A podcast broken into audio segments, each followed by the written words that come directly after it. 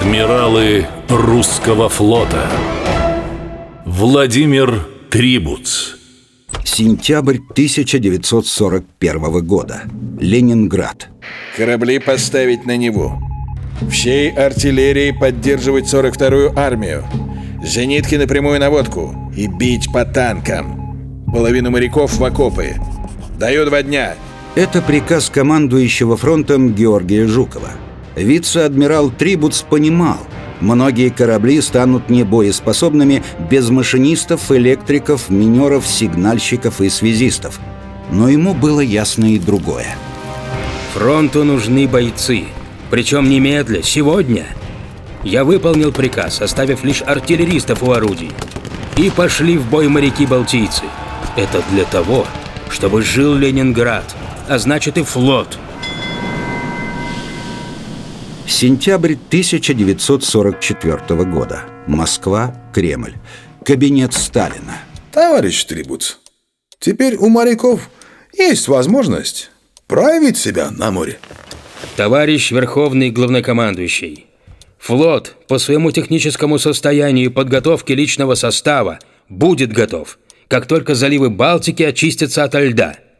Опять этот лед. Ничего. Он скоро растает.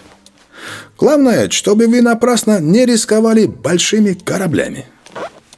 Задача – борьба на коммуникациях противника. Защита своих морских сообщений.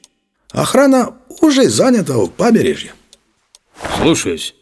Скажите, а чем может флот содействовать наступлению на Карельском перешейке?